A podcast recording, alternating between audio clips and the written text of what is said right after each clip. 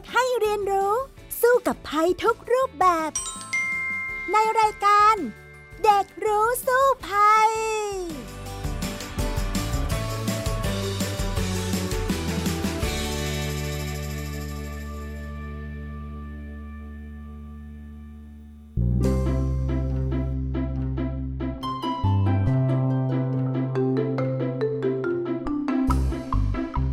วัสดีค่ะ ต้อนรับคุณผู้ฟังเข้าสู่รายการเด็กรู้สู้ภัยในวันนี้นะคะ พี่ดารินกำเนิดรัฐวันนี้ก็มาพร้อมๆกับน้องเอริกชานุวัฒน์ตั้งมนัทวงศ์นั่นเอง สวัสดีค่ะเอริกคะสวัสดีครับพี่ดาริน สวัสดีครับทุกท่านค่ะสำหรับวันนี้นะคะ ก็มีเรื่องราวดีๆ ที่อยากจะมาฝากให้กับน้องๆนนะคะ แล้วก็เด็กๆได้ฟังกันด้วย แต่ว่าเป็นเรื่องที่เอาจะเครียดสักหน่อยนะ นั่นก็คือเรื่องของปัญหาสุขภาพจิตของเยาวชนไทยนั่นเองค่ะ ฟังอย่างนี้แล้วเนี่ยเอริกรู้สึกว่าเครียดไหมล่ะคะเอริกคะก็ช่วงนี้ก็ยังปกติอยู่นะครับพี่ดาริน ยังไม่เครียดเท่าไหร่นะคะ แต่วันนี้เดี๋ยวเราจะได้พูดคุยกันในเรื่องของความเครียดของเด็กๆ ที่พี่ดารินก็นึกไม่ถึงเหมือนกันนะ เพราะว่าล่าสุดเนี่ยเพิ่งจะไปทำข่าวมาค่ะ เกี่ยวกับปัญหานี้แหละ แล้วก็พบว่าโอ้โห ไม่น่าเชื่อว่าเด็กไทยของเราเนี่ยเครียดมากเครียดจนบางส่วนเนี่ยฆ่าตัวตายเลยทีเดียว ฟังอย่างนี้แล้ว ตกใจไหมล่ะคะเอริกคะตกใจมากเลยครับพี่ดารินเพราะว่ามันเป็นเรื่องที่น่าเป็นห่วงมากๆเลยนะครับเอริกก็สงสัยมากเลยว่าเขาทำไปเพื่ออะไรกันนะครับพี่ดารินเขาเป็นอะไรมากหรือเปล่าครับ ก็คงต้องบอกว่ามากเหมือนกันนะ มากจนคิดไม่ถึงเลยสำหรับวัยรุ่นไทยบางส่วนที่ตอนนี้เนี่ยคิดฆ่าตัวตายนะคะ ถ้าอย่างนั้นเนี่ยเดี๋ยวไปคุยกันต่อเลยในช่วงแรกของรายการค่ะ ช่วงรู้สู้ภัยนะคะ ช่วงรู้สู้ภัยางคนก็อาจจะคิดว่าเรื่องปัญหาความเครียดของเด็กๆ เนี่ยก็น่าจะไม่ได้เป็นปัญหาอะไรมากเนาะเราก็ใช้ชีวิตกันอย่างปกติใช่ไหมคะ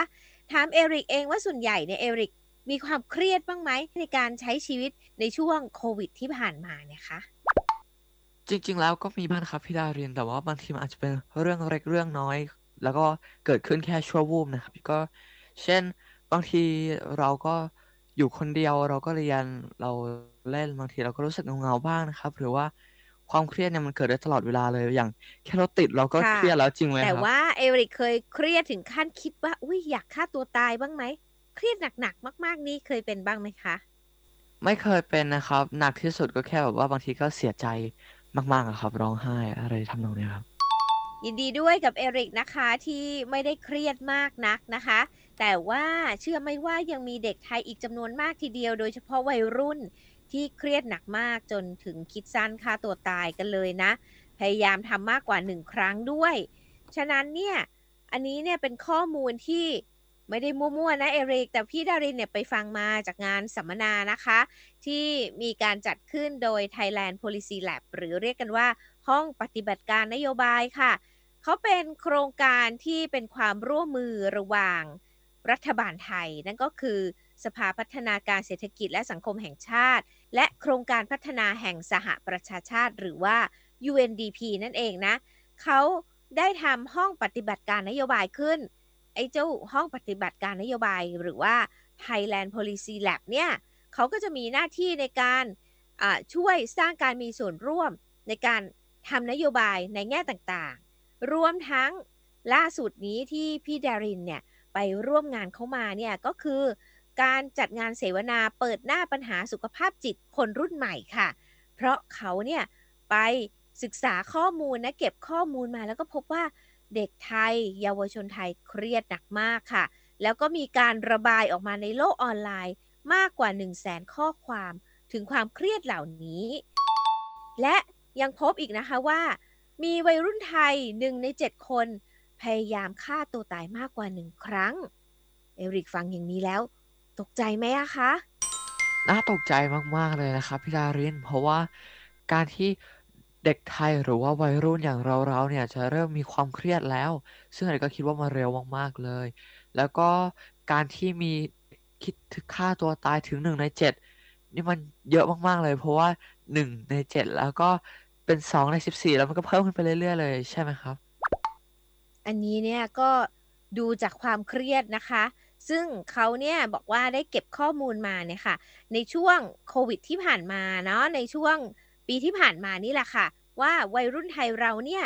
มีความรู้สึกอย่างไร สุขภาพจิตเป็นอย่างไรนะ ซึ่งก็เป็นวิธีการเก็บข้อมูลที่ใหม่มากเลย พี่ดารินก็เพิ่งเคยได้ยินเป็นครั้งแรกเหมือนกันเอริก ก็เลยอยากจะเล่าให้ฟังนะคะ เขาเนี่ยได้ทำการเก็บข้อมูลโดยการใช้ Data Visualization ค่ะ อันนี้เนี่ยเป็นแพลตฟอร์มนะ ที่จะรวบรวมข้อมูลความคิดเห็นของเยาวชนหรือว่าวัยรุ่นกับเรื่องของปัญหาสุขภาพจิต บนโซเชียลมีเดียค่ะ แล้วเขาเก็บข้อมูลมาได้กว่า 1 0 0 0 0แสนข้อความ และมีมากกว่า 10 ล้าน engagement เลยค่ะคำว่า engagement ในโซเชียลมีเดียนี่ก็หมายถึงว่า มียอดกดไลค์ กดแชร์ คอมเมนต์เนี่ย เยอะมาก ๆ เลยนะ 10 ล้านนี้เยอะมากจริงไหมเอริก อ่า แล้วเขาก็เยเลอะยมากๆเลยครับ สามารถนำข้อมูลเหล่านี้แหละ มาเปิดเผยให้พวกเราเนี่ยได้รับรู้กันได้ สิ่งสำคัญในเรื่องนี้ก็คือว่า หลังจากการแพร่ระบาดของโควิด -19 มา 2 ปีอย่างที่เราทราบกันเนี่ยวัยรุ่นแล้วก็นักเรียนไทยเนี่ยไม่สามารถใช้ชีวิตตามปกติได้จริงไหม ไม่สามารถไปโรงเรียนได้ ก็เลยต้องเปลี่ยนมาเรียนออนไลน์ แล้วก็ใช้ชีวิตส่วนตัว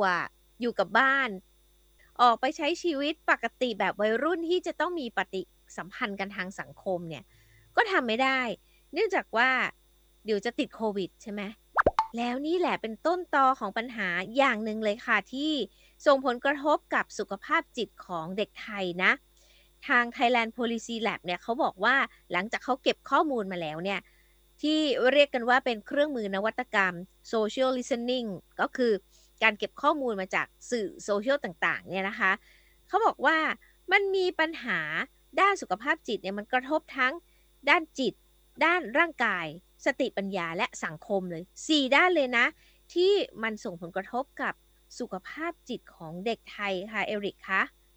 เอริกก็ยังไม่ค่อยเข้าใจเขามากเท่าไหร่นะครับ เพราะว่าส่วนตัวเอริกเองเนี่ยก็เรียนอยู่กับบ้านมาเป็นเวลาหลายปีมากแล้วก่อนที่จะมีโควิดอีก ราะว่าเอริกก็ได้เรียนโฮมสคูลและปัจจุบันนี้ก็ยังเรียนอยู่ที่บ้าน แต่ว่าเอริกก็ยังมีวิธีพบปะเจอเพื่อนๆบ้างอยู่นะครับพี่ทาริน เอริกก็เลยไม่ได้มีความเศร้าและความเครียดเรื่องนี้มากเท่าไหร่ครับ ค่ะ นั่นอาจจะเป็นโชคดีของเอริก แต่ว่าเด็กหลาย ๆ คนเนี่ยเขาไม่สามารถปรับตัวได้เนาะกับการเรียนแบบออนไลน์นะคะ แล้วก็การใช้ชีวิตที่ต้องอยู่กับบ้านเป็นส่วนใหญ่เหมือนที่ผ่านมา 2 ปีที่ผ่านมา ก็เลยส่งผลกระทบ กับเขาเนี่ยเยอะมากๆเลย พี่ดารินเองเนี่ยก็ได้มีเสียงสัมภาษณ์ของคุณพงศ์ปณต ดีคงนะคะ ซึ่งเป็นผู้ช่วยด้านนวัตกรรมสังคมและนโยบายของ Thailand Policy Lab เขาพูดคุยเอาไว้ ถึงเรื่องของการสำรวจความคิดเห็นนี้ไปฟังเสียงเขาด้วยกันนะคะ เวลาเรา track หรือเราเก็บข้อมูลคีย์เวิร์ดตามโซเชียลมีเดียไม่ว่าจะเป็น Twitter Facebook หรือว่า Instagram นะครับ เราจะเห็นเลยว่าเทรนด์เรื่องสุขภาพจิตเยาวชนเนี่ยมันมาอันดับหนึ่งนะครับคีย์เวิร์ดต่างๆ เช่น ความเครียดนะครับอยากฆ่าตัวตาย เรียนไม่รู้เรื่องนะครับ หรือว่าเหงานะครับ มันเป็นคีย์เวิร์ดที่มันเด้งออกมา แล้วจำนวนคีย์เวิร์ดนะครับ มันเยอะมากๆก็เลยเป็นเหตุผลที่เราต้องการที่จะหานโยบายใหม่ๆ เพื่อที่จะแก้ไขปัญหาเหล่านี้ครับนั่นล่ะค่ะเสียงของคุณพงศ์ปณตนะคะ ที่พูดถึงวิธีการเก็บข้อมูลนี้ล่ะค่ะ ซึ่งก็พบแล้วนะคะ เอริกพี่ดารินสรุปให้ฟังอีกทีนะ ว่ามันมีปัญหาทางด้านสุขภาพจิต เพราะว่า เด็กไทยเนี่ยบอกว่าเครียด เครียดถึง60,000ข้อความเอริกคิดดูสิ เขียนกันระบายเข้าไปโอ้ใน social network 60,000ข้อความบอกเครียดแล้วนะ แล้วก็ทางด้านสังคมเนี่ยเขาก็จะบอกว่าเหงาคำเนี้ยคำว่าเหงาเนี่ยเขียนไปถึง 42,000 ข้อความเลยเยอะมาก แล้วเสร็จแล้วเนี่ยพอเครียดเหงาแล้วมันมีผลกระทบกับร่างกายอีก ก็คือนอนไม่หลับค่ะ นอนไม่หลับเนี่ยมีมากถึง 2,700 ข้อความ สุดท้ายเนี่ยสุขภาวะทางด้านปัญญา สติปัญญานี่นะ ก็มีผลกระทบเหมือนกัน เยาวชนไทยเราระบายคำว่าไม่มีความรู้มากที่สุดเลย มากกว่า 550 ข้อความด้วยกัน และยังมีอีกหลายคนมากที่ระบายออกมาว่า วิตกกังวล เบื่อหน่ายและอยากฆ่าตัวตาย ซึ่งทั้ง 4 ด้านนี่แหละ เขาบอกว่าเก็บข้อมูลมาแล้วนั้นเนี่ยปัญหามาจากเรียนออนไลน์มากที่สุดเป็นอันดับหนึ่งเลยนะคะ มีผลกระทบทางด้านสติปัญญา อืมดูซิว่าเรียนออนไลน์แล้วสติปัญญาเป็นยังไง มีผลกระทบยังไงเขาบอก ผลกระทบเนี่ยเจ็ดสิบเปอร์เซ็นเลยนะ อ้าวอุอุตส่าห์พยายามเรียนออนไลน์ แล้วเด็กไทยส่วนใหญ่บอกว่า ไม่มีความรู้ค่ะ ผลกระทบสติปัญญา70%ผลกระทบร่างกายอีก91%ค่ะ อย่างเช่นที่พี่บอกแล้วนะนอนไม่หลับ หรือว่าเครียดหรือว่ามีปัญหาต่างๆ ด้านร่างกาย เพราะว่าอาจจะไม่ได้ออกกำลังกายไม่ได้ไปเล่นกับเพื่อนเหมือนเคย ผลกระทบกับจิตใจเนี่ย88%แล้วก็ผลกระทบกับสังคมอีก 56%อันนั้นก็คือออกนอกบ้านไม่ได้ไม่ได้ไปเล่นกับเพื่อนประมาณนี้เอริกฟังแล้วเนี่ยโอ้โห คิดว่าน่าตกใจไหมแต่สำหรับพี่ดารินเนี่ยน่าตกใจมากๆเลยเราไม่คิดเลยว่า เด็กไทยเราจะเครียดถึงขนาดนี้เลยเหรอ เรียนออนไลน์นี่มันหนักขนาดนั้นเลยเหรอ ต้องถามเอริกนะคะว่าเอริกนี่มีเคล็ดลับอย่างไรให้ปรับตัวกับการเรียนออนไลน์มาได้โดยที่ไม่ไม่เครียดแบบนั้นเลยคะส่วนตัวเอริกนะครับพี่ดารินเราก็ต้องค่อยๆ แบ่งทยอยทำงานครับ รวมถึงบางทีเราก็ต้องตั้งใจและจดจ่อกับงานที่เราทำเรียนเรียนอยู่แล้วเราแอปแล้วมาดู YouTube มาทำ ฟังเพลงหรือว่าอะไรเอกว่าทุกคนก็น่าจะเป็นกัน แต่ว่าส่วนใหญ่เอริกก็จะต้องรีบโฟกัสกลับมาที่งานและทำส่งให้ทันให้ถูกต้องตามเวลาเพื่อที่มันจะไม่เป็นภาระของเราภายหลังนะครับ ส่วนเอริกก็เจอกรณีหลายกรณีที่เวลาคุณครูสอนอยู่เนี่ย เราก็แบบว่าเล่นเล่นเล่นจนบางทีเขาไม่ได้โฟกัส ไม่ได้กลับมาเรียนเลย อันเนี้ยเอกว่านี่อาจจะเป็นเหตุผลที่ทำให้เขาไม่ชอบเรียนออนไลน์ก็ได้นะครับพี่ทารินค่ะ ก็เพราะว่าอาจจะไม่สามารถโฟกัสหรือว่าตั้งสติเนาะสร้างสมาธิกับการเรียนออนไลน์ได้เหมือนกับที่เอริกอาจจะต้องฝึกมาแล้ว นานอยู่หลายปีเนาะแต่ว่าเด็กๆทั่วประเทศเนี่ยจะให้มาฝึกเรียนออนไลน์ทั้งหมดเนี่ยมันก็ยากเหมือนกัน เพราะว่าอาจจะครอบครัวสิ่งแวดล้อมต่างๆ เนี่ยมันไม่เหมือนกันอย่างที่พี่ดารินไปฟังในงานสัมมนานี่เนาะน้องๆเขาก็จะบ่นว่าเนี่ยบางทีนะเรียนเรียนอยู่ แม่เรียกกินข้าว บางทีเรียนเรียนอยู่แม่บอกว่าไปกรอกน้ำสิไปทิ้งขยะสิซึ่งคุณแม่ก็ไม่รู้ไงคะว่ากำลังเรียนอยู่อะไรแบบเนี้ย ก็เรียกกันตามปกติ เอริกเป็นอย่างนี้บ้างไหมอะเคยเรียนเรียนแล้วคุณแม่มาเรียกบ้างไหมคะจริงๆก็มีบ้างครับพี่ทารินแต่ว่าส่วนใหญ่แล้ว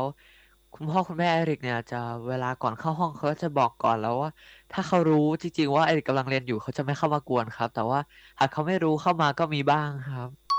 ค่ะ นั่นแหละค่ะปัญหาหนึ่งเลยละที่พี่ดารินได้ยินมาจากงานสัมมนาก็ขับเหมือนกันนะ ว่าอยู่ๆคุณแม่เรียกกรอกน้ำอะไรอย่างเงี้ยค่ะ ซึ่งพี่ดารินเองเป็นคุณแม่นะ แล้วก็มีลูกเรียนออนไลน์เหมือนกันในช่วงที่ผ่านมาเนี่ย พี่ดารินบางทีก็ไม่รู้ไงว่าเขาเล่นเกมอยู่หรือเขาเรียนอยู่บางทีก็ไปเรียกเหมือนกัน ทิ้งขยะให้แม่หน่อย ปรากฏว่าเรียนหนังสืออยู่ อะไรอย่างเงี้ยค่ะ ก็เอ้ยเป็นปัญหากับเด็ก ๆ เหมือนกันนะ เด็กก็เครียดนะคะ แล้วเขาก็บอกว่าโฟกัสยากอย่างเงี้ย ตั้งสมาธิยาก บางครั้งมันมันดูหน้าจอนานๆ มันแสบหูแสบตาหมด อย่างนี้ก็ก็ปัญหาเหมือนกันนะเอริกนะ แต่ทีนี้เนี่ยปัญหามันใหญ่กว่าที่เราคิด เพราะว่าในงานเนี้ยมีดร.จอส ฟอนเดลาร์ซึ่งเป็นผู้แทนองค์การอนามัยโลกประจำประเทศไทย หรือว่า WHO Thailand เนี่ยมาด้วย แล้วเขามาเล่าให้ฟังด้วยนะคะว่า เยาวชนไทยเนี่ยมีปัญหาสุขภาพจิตมากถึง 1 ใน 7 เลยนะ1ใน 7 คนนี้มีปัญหาแล้วอันนี้คือฟังแล้วก็ตกใจ แล้วเขาก็บอกว่าการที่มีโควิด -19 เนี่ยทำให้ปัญหาของเยาวชนไทยเนี่ยมีปัญหาสุขภาพจิตมากขึ้นถึง 2 เท่า โอ้โห จากเดิมก็แย่อยู่แล้วนะ แล้วทีนี้เนี่ยพอโควิดเข้าไปยิ่งมีปัญหาเพิ่มขึ้นไปอีก 2 เท่านะคะ วัยรุ่นหนึ่งใน5เนี่ยจะรู้สึกเหงาโดดเดี่ยวค่ะ วัยรุ่นหนึ่งใน7เนี่ยเครียดจนนอนไม่หลับ วัยรุ่นหนึ่งใน7พยายามฆ่าตัวตายมากกว่าหนึ่งครั้ง และที่สำคัญ วัยรุ่นผู้หญิงจะมีปัญหาสุขภาพจิตมากกว่าวัยรุ่นผู้ชาย และปัญหาสุขภาพจิตที่เกิดขึ้นในช่วงวัยรุ่นเนี่ยจะส่งผลไปถึงสุขภาพจิตเมื่อโตเป็นผู้ใหญ่ด้วย ฉะนั้นเนี่ยเรื่องนี้สำคัญเร่งด่วนที่จะต้องแก้ปัญหานั่นเอง ฟังอย่างนี้แล้วเอริกเคยเจอเพื่อนๆไหม ที่เครียดประมาณนี้อย่างที่สถิติที่เล่ามาให้ฟังอะคะเอริกยังไม่เคยเจอเพื่อนๆที่มีความเครียดมากขนาดนี้นะครับ แต่ว่า เอริกเห็นข่าวที่เด็กเขาพยายามจะโดดตึกหรือทำร้ายร่างกายตัวเองเนี่ยเยอะมาก ๆ เลยล่ะครับพี่ดาริน ใช่ค่ะ ล่าสุดนี้ก็มีเด็กฆ่าตัวตายไปนะ เพราะปัญหาครอบครัวแล้วก็จิตใจของตัวเองนะคะเอ่อแล้วก็มีผลด้วยมีไวรัลเกิดขึ้นด้วยนะ เพราะว่าเขาเนี่ยไปขอคำแนะนำจากคุณครู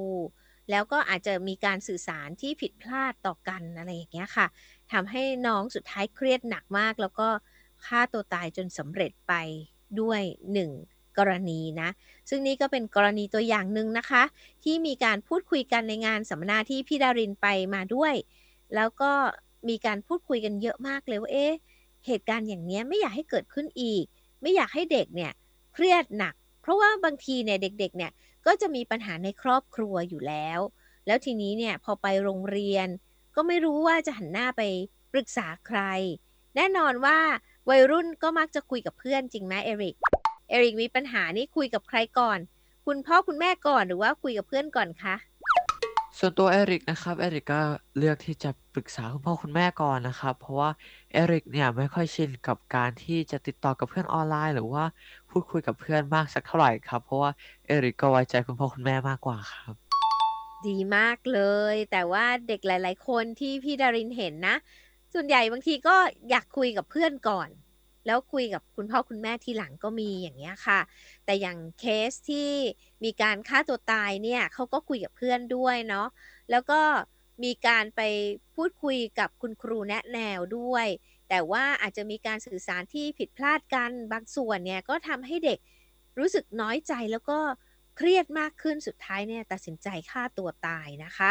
กรณีนี้เนี่ยก็เป็นหนึ่งเรื่องที่มีการพูดคุยกันในการเสวนาครั้งนี้แหละ แล้วก็อาจารย์อัตพล อนันตะวรสกุลนะคะ อาจารย์เนี่ยอยู่ที่คณะครุศาสตร์ จุฬาลงกรณ์มหาวิทยาลัยค่ะ จะต้องมีการทำงานระหว่างครูแนะแนว แล้วก็นักจิตวิทยาค่ะ เพราะว่าบางครั้งเนี่ยคุณครูเองก็ไม่รู้ว่า ควรจะตอบเด็กอย่างไรในกรณีไหนๆบ้างอย่างเงี้ยบางครั้งเองเนี่ยครูก็ต้องการคำแนะนำจากนักจิตวิทยาเหมือนกันนะคะ ฉะนั้นเนี่ยครูเนี่ยต้องทำงานหนักขึ้น เนื่องจากโควิด -19 เองสถานการณ์ตอนนี้เองเนี่ยทำให้เด็กก็เครียดขึ้น ครูก็เครียดเหมือนกัน แล้วก็ปัญหาด้านสุขภาพจิตก็เพิ่มมากขึ้น ฉะนั้นเนี่ยก็มีการเรียกร้องเหมือนกันนะว่า ควรจะมีนักจิตวิทยาเนี่ยประจำอยู่ทุกโรงเรียนเลย เพื่อช่วยแก้ปัญหาสุขภาพจิตให้กับเด็กๆนะ แต่ว่าตอนนี้ก็คงยังทำไม่ได้ ฉะนั้นเนี่ยควรจะมีการทำงานเป็นเครือข่ายระหว่างคุณครูแนะแนว แล้วก็นักจิตวิทยาซะก่อนนะคะ เพื่อที่จะช่วยเหลือเด็กๆ ให้ดีขึ้นได้ค่ะ นี่ก็เป็นส่วนหนึ่งนะคะจากงานสัมมนาที่มีการสัมมนากันเพื่อ แก้ไขปัญหาสุขภาพจิตค่ะ น้องเอริกคะแต่ว่าเดี๋ยวเราไปคุยกันต่อเลยดีกว่า ถึงทางออกในเรื่องนี้แหละว่าจะทำยังไงให้เด็กไทยเนี่ยมีสุขภาพใจที่ดีขึ้น ในช่วงสุดท้ายของรายการวันนี้กันเลยค่ะ ช่วง รู้แล้วรอด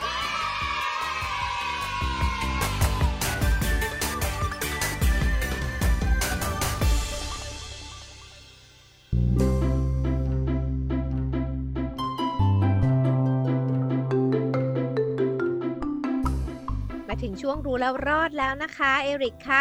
ฟังดูแล้วเนี่ยปัญหาเด็กไทยเรามีสุขภาพใจที่แย่จริง ๆ เลยเนาะหนึ่งในเจ็ดเนี่ยมีความเครียดหนักมาก ฟังอย่างนี้แล้วเนี่ยเอริกคิดว่าในฐานะเราเป็นวัยรุ่นคนหนึ่งเนี่ยอยากจะให้มีการแก้ไขปัญหาในภาพรวมอย่างไร เพราะว่านี่ไม่ใช่เรื่องเล่นๆแล้วนะคะ นโยบายของประเทศเองเนี่ยก็ควรที่จะเน้นหนักไปที่การแก้ปัญหาเรื่องนี้ด้วยนะคะ เอริกคิดว่ายังไงคะ เอริกคิดว่าเป็นการดีมากเลยนะครับ ถ้าหากเรามีนักจิตวิทยาหรือว่าคุณหมอเนี่ยมาอยู่ที่โรงเรียนอย่างน้อยก็โรงเรียนสักคนหรือโรงเรียนสักสิบคน ก็น่าจะดีต่อเด็กๆ ให้เด็กๆ ได้ลดความเครียดแล้วก็ได้รู้ถึงวิธีการที่จะสามารถพูดคุยแล้วก็รักษาตัวเองได้อย่างถูกต้องด้วยนะครับ ไม่ใช่แค่การที่เราจะมองหาทางออกว่าเอ้ยตอนนี้เราเครียดมากเลยอะแล้วเราอยากฆ่าตัวตายแล้วอยากคิดว่า เราควรจะมองหาข้อดีอย่างไรในการใช้ชีวิตต่อไปให้ดีกว่าเดิมครับพี่ดารินทีนี้เนี่ยทางด้านของการสัมมนานี้นะ ที่พี่ไดรินไปฟังมานะมันไม่ใช่แค่สัมมนาอย่างเดียวแต่เขาบอกว่ามันจะต้องหาทางออกร่วมกันในการกำหนดนโยบายของประเทศเลย อย่างเช่น สมมุติว่าเราจะต้องมีการเรียนออนไลน์กันต่อไป สมมุติว่าอาจจะมีการระบาดระลอกใหม่เนาะ อย่างเช่นโควิด -19 หรือว่าโรคอื่น ๆ ที่อาจจะเข้ามาจนทำให้เราไม่สามารถใช้ชีวิตได้ตามปกติเหมือนเดิม ๆ อย่างที่เราเคยเป็นมาอย่างเนี้ย แล้วจะทำยังไง การเรียนออนไลน์ก็คงหนีไม่พ้นนะคะ อาจจะต้องเป็นส่วนหนึ่งของชีวิตเรากันอีกต่อไป อาจจะมากหรือน้อยก็แล้วแต่ แต่ว่าเอ๊จะทำยังไงให้สามารถไม่กระทบกับจิตใจของเด็กๆได้ อันนี้เนี่ย Thailand Policy Lab เนี่ยเขาก็เลยบอกว่า มันจะต้องหาทางออกแบบมีส่วนร่วมนะ อยากให้ฟังเสียงของน้องๆ เยาวชนด้วยเหมือนกัน เขาก็เลยมีการทำ hackathon ค่ะ ซึ่ง hackathon เนี่ยมันก็คือการหาทางออกในการวางนโยบายร่วมกันโดยเอาเด็กๆ นี่แหละมาช่วยกันคิดเนาะ ซึ่งในช่วงที่ผ่านมาเนี่ยเขาได้มีการทำ hackathon กันไปแล้ว แล้วก็เดี๋ยวน่าจะมีข้อมูลออกมาใหม่ ๆ ซึ่งเดี๋ยวพี่ดารินถ้าได้ข้อมูลใหม่ ๆ มานะ จากการ ระดมความคิดเห็นแล้วก็การเสนอทางออกของเด็กๆเนี่ยก็จะเอามาเล่าให้ฟังกันต่อ แต่ถามน้องเอริกหน่อยว่า ถ้าน้องเอริกเป็นคนที่สามารถกำหนดนโยบายของประเทศได้เนี่ยคิดว่าในด้านการศึกษา ในการแก้ปัญหาความเครียดให้เด็กๆเนี่ยอยากกำหนดนโยบายว่ายังไงล่ะคะเอริกคะโอ้ถ้าเป็นเอริกนะครับเอริกก็คงอยากให้แก้ปัญหาตรงนี้แหละครับ ถึงแม้ว่าเอริกเนี่ยจะไม่ค่อยได้รับผลกระทบทางด้านการ เรียนออนไลน์มากเท่าไหร่ แต่ว่าเอริกก็รู้สึกว่ามันยังมีอีกหลายคนนะที่รอการช่วยเหลือตรงนี้อยู่เอริกก็น่าจะลองมองการเรียนออนไลน์แบบใหม่ว่าทำอย่างไรให้เด็กๆเนี่ยไม่เบื่อและมีความจดจ่อกับการเรียนเรียนให้สนุกมากขึ้นกว่าทุกวันนี้ครับ ค่ะ แล้วมองระบบการศึกษาไทยเรายังไงคะเอริกคะอยากให้เขาปรับยังไง มันน่าจะต้องไปเรียนที่โรงเรียนหรือว่า เรียนออนไลน์อย่างที่เอริกทำอยู่ คิดว่าแบบไหนดีกว่ากัน อยากจะให้ผู้ใหญ่เขาปรับอย่างไรให้เด็กๆ เรามีความสุขมากขึ้นล่ะคะเอริกว่านะครับ เราลองเปิดโรงเรียนหมายถึงว่าให้เราเปิดโรงเรียนนะครับ ให้เด็กนักเรียนเข้ามาเรียน แล้วเราก็เอกว่าโรงเรียนเนี่ยน่าจะต้องมีนโยบายที่คุมเข้มว่านักเรียนเนี่ยถ้าอยากมาเรียนเราก็ต้องระมัดระวังตัวเองให้ความร่วมมือกับนโยบายของการป้องกันโควิด แล้วก็จะทำให้ในโรงเรียนเราเนี่ยปลอดภัยมากยิ่งขึ้น ให้นักเรียนกลับมาเรียนจะได้ไม่มีปัญหาโรคซึมเศร้าจากการเรียนออนไลน์แบบนี้ละครับ อืม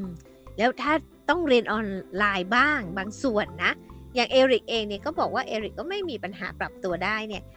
น่าจะโรงเรียนน่าจะช่วยยังไงทำให้เด็กปรับตัวได้ดีขึ้นล่ะคะน่าจะต้องเหมือนมีสิ่งที่ทำให้เขาสนใจครับ หรือทำข้อตกลงกันว่า หากนักเรียนตั้งใจเรียนกับครูนะ นักเรียนจะมีเวลาว่างตรงนี้ไปทำอย่างอื่นได้อะไรอะไรอย่างเงี้ยครับพี่ดารินค่ะ นั่นก็เป็นข้อเสนอที่น่าสนใจนะ ถ้าเป็นพี่ดารินก็อยากเสนอเหมือนกันนะว่า ให้เด็กไทยเราเรียนน้อยลงหน่อย เรียนวิชาเยอะเกินไป